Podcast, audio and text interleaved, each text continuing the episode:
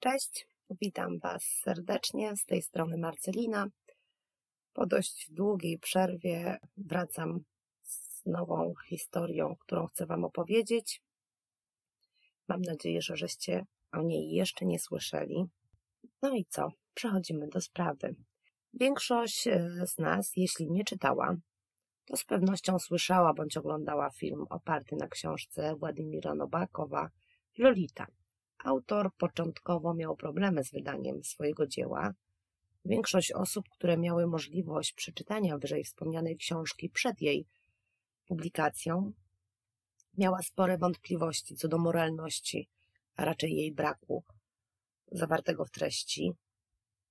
Jeden z wydawców odmówił i powiedział, że najprawdopodobniej po jej ukazaniu zaczną się procesy.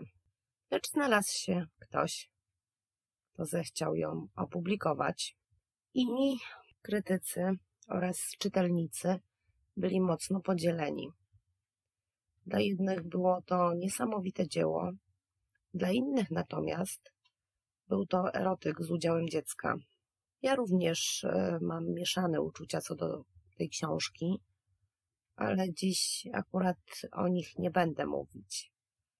Mało osób natomiast wie, że książka jest inspirowana prawdziwą historią Sally Florence Horner. Przepraszam, że spolszczam jej nazwisko, ale kompletnie nie jestem w stanie go wypowiedzieć z akcentem. Autor stanowczo temu zaprzeczył, ale można się doszukać wielu podobieństw. A w rzeczach Nabokowa znaleziono wycinki z gazet na temat Sally. I zresztą w książce również jest o niej wspomniane. Dziś właśnie o niej chcę Wam opowiedzieć. Sally urodziła się osiemnastego kwietnia tysiąc dziewięćset trzydziestego siódmego roku. Jej rodzicami byli Russell i Ellie. Dziewczynka miała też starszą siostrę Susan. Jaka była różnica wieku między nimi, nie wiem. Podejrzewam, że było to około sześciu do siedmiu lat. Rodzina mieszkała w Camden, w New Jersey. Kiedy Sally skończyła sześć lat, jej ojciec popełnił samobójstwo. Mężczyzna był uzależniony od alkoholu. Ellie została z córkami sama i aby móc im zapewnić chociaż minimalny byt, kobieta pracowała po dziesięć do dwunastu godzin dziennie, była krawcową. W tysiąc dziewięćset czterdziestym ósmym roku Susan, starsza siostra Sally, zachodzi w ciążę. To, co Ellie zabiera sen z powiek, bardzo cieszy Sally. Dziewczynka będzie ciocią. Jest to dla niej duże przeżycie i ogromna radość. Sally w szkole radzi sobie bardzo dobrze. Była wyróżnianą uczennicą. Znacznie gorzej radziła sobie z rówieśnikami. Źródła podają, iż nie miała bliskich koleżanek. Czy było to spowodowane trudną sytuacją materialną rodziny? Zapewne teraz nikt nam nie odpowie na to pytanie. czternastego czerwca grupa dziewcząt z klasy rzuca Sally wyzwanie. Jeśli chce dołączyć do ich paczki, musi ukraść zeszyt z pobliskiego sklepu. Chęć przynależności, akceptacji pcha Sally na drogę kradzieży. W sklepie Sally nie wzbudza podejrzeń obsługi. To urocza jedenastolatka o brązowych włosach i oczach. Jej twarz promienieje, jest wesoła. Można by powiedzieć, że wszystko poszło zgodnie z planem. Dziewczynka wchodzi do sklepu, bierze z regału zeszyt za pięć centów. Wkłada go do torby czy też plecaka i kieruje się w stronę wyjścia. Przy drzwiach czeka na nią mężczyzna, który udaremnia jej ucieczkę. Wyprowadza Sally przed sklep, gdzie informuje, że jest agentem F B I i niestety musi zabrać ją do schroniska dla nieletnich, ponieważ był świadkiem tego, co zrobiła. Jak każde dziecko w takiej sytuacji, Sally zalewa się łzami i prosi, aby nieznajomy ją zostawił, przeprasza go. Agent okazuje się być wspaniałomyślnym człowiekiem. Obiecał, że nic nie powie Ellie, a nad Sally będzie prowadził nadzór. Nie minęło zbyt wiele czasu do ich kolejnego spotkania. Mężczyzna czeka na dziewczynkę pod szkołą.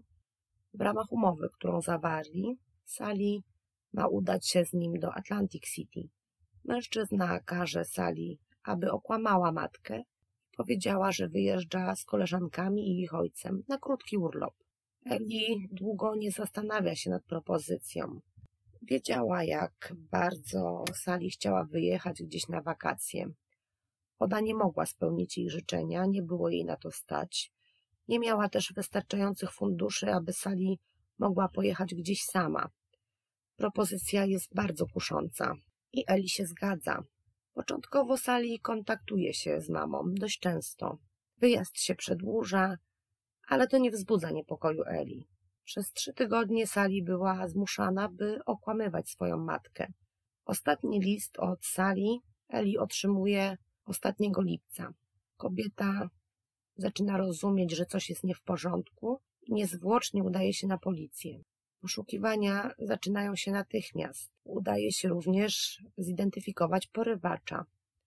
Był to pięćdziesięcioletni Frank La Salle, mechanik samochodowy, który sześć miesięcy wcześniej opuścił więzienie. La Salle był karany za bigamię, oszustwa oraz czynności seksualne na pięciu dziewczynkach w wieku od dwunastu do czternastu lat. Wydano list gończy za Frankiem. Kiedy te informacje docierają do oprawcy, on zabiera Sally z Atlantic City do Baltimore. Od września dziewczynka została zapisana tam do szkoły katolickiej. Przebywali tam około sześć miesięcy. Następnie przenosi się z nią do Dallas w Teksasie. Tam zamieszkali na osiedlu przyczep. Sally zostaje znów zapisa zapisana do szkoły katolickiej pod fałszywym imieniem i nazwiskiem. Musi znów udawać córkę Franka. Sally była wykorzystywana seksualnie przez cały czas przebywania z Frankiem. Dziewczynka wciąż wierzyła, że jest on agentem F B I oraz w to, że może umieścić ją w więzieniu. Z zeznań osób, które znały w tamtym, w tamtym czasie Franka i Sally, wynika, że dziewczynka była stale kontrolowana przez oprawcę. Cały czas była pod jego czujnym okiem, zajmowała się pracami domowymi, nie miała koleżanek. Poza kontrolą Franka była jedynie w szkole. Jednej z sąsiadek, Ruth Janisch, cała ta sytuacja wydawała się mocno podejrzana. Kobieta z racji zażyłości jej męża i Franka była dość blisko z Sally. Z tego, co mówiła Ruth, wynika, iż kilkukrotnie pytała dziewczynkę o naturę jej relacji z Frankiem, lecz Sally nie wyjawiła jej prawdy. Małżeństwo postanowiło przenieść się do Kalifornii, lecz mimo odległości i upływu czasu Ruth ciągle myślała o Sally. Kobieta postanowiła zaprosić Franka i Sally do San Jose, gdzie się osiedlili. Początkiem tysiąc dziewięćset pięćdziesiątego roku Frank rusza w podróż do Janiszów. Oczywiście zabiera ze sobą Sally. Aby móc się utrzymać w nowym miejscu, mężczyzna musi podjąć pracę. Kiedy wybrał się na jej poszukiwania, Ruth udało się nakłonić Sally do zwierzeń. Dziewczynka opowiada o wszystkim, co ją spotkało. Zadzwoniła do starszej siostry, aby powiedzieć o swojej sytuacji. Kiedy La Salle wrócił do domu, Sally już tam nie było. Za to czekali na niego stróże prawa. Frank szedł zaparte, twierdził, że jest ojcem Sally. Z ciężkim trudem przyszło mu przyznać się do tego, co uczynił. Ruth nie była pierwszą osobą, która usłyszała prawdę na temat relacji, jaka łączyła Sally i Franka. Dziewczynka wcześniej zwierzyła się koleżance, czy też koleżanką w szkole. Została potępiona, a jej zachowanie skrytykowane, uznane za niewłaściwe. Czy ktoś dorosły wiedział, w jakiej znalazła się sytuacji? Ciężko jest powiedzieć, ponieważ nikt tego nie zgłosił, ale wydaje mi się, że takie jedenastoletnie dziewczynki jeszcze opowiadają swoim mamom różne rzeczy i wcale by mnie to nie zdziwiło, gdyby ktoś jeszcze wiedział. Z wielkim trudem przychodzi Sally opowiedzenie o tym, co jej spotkało.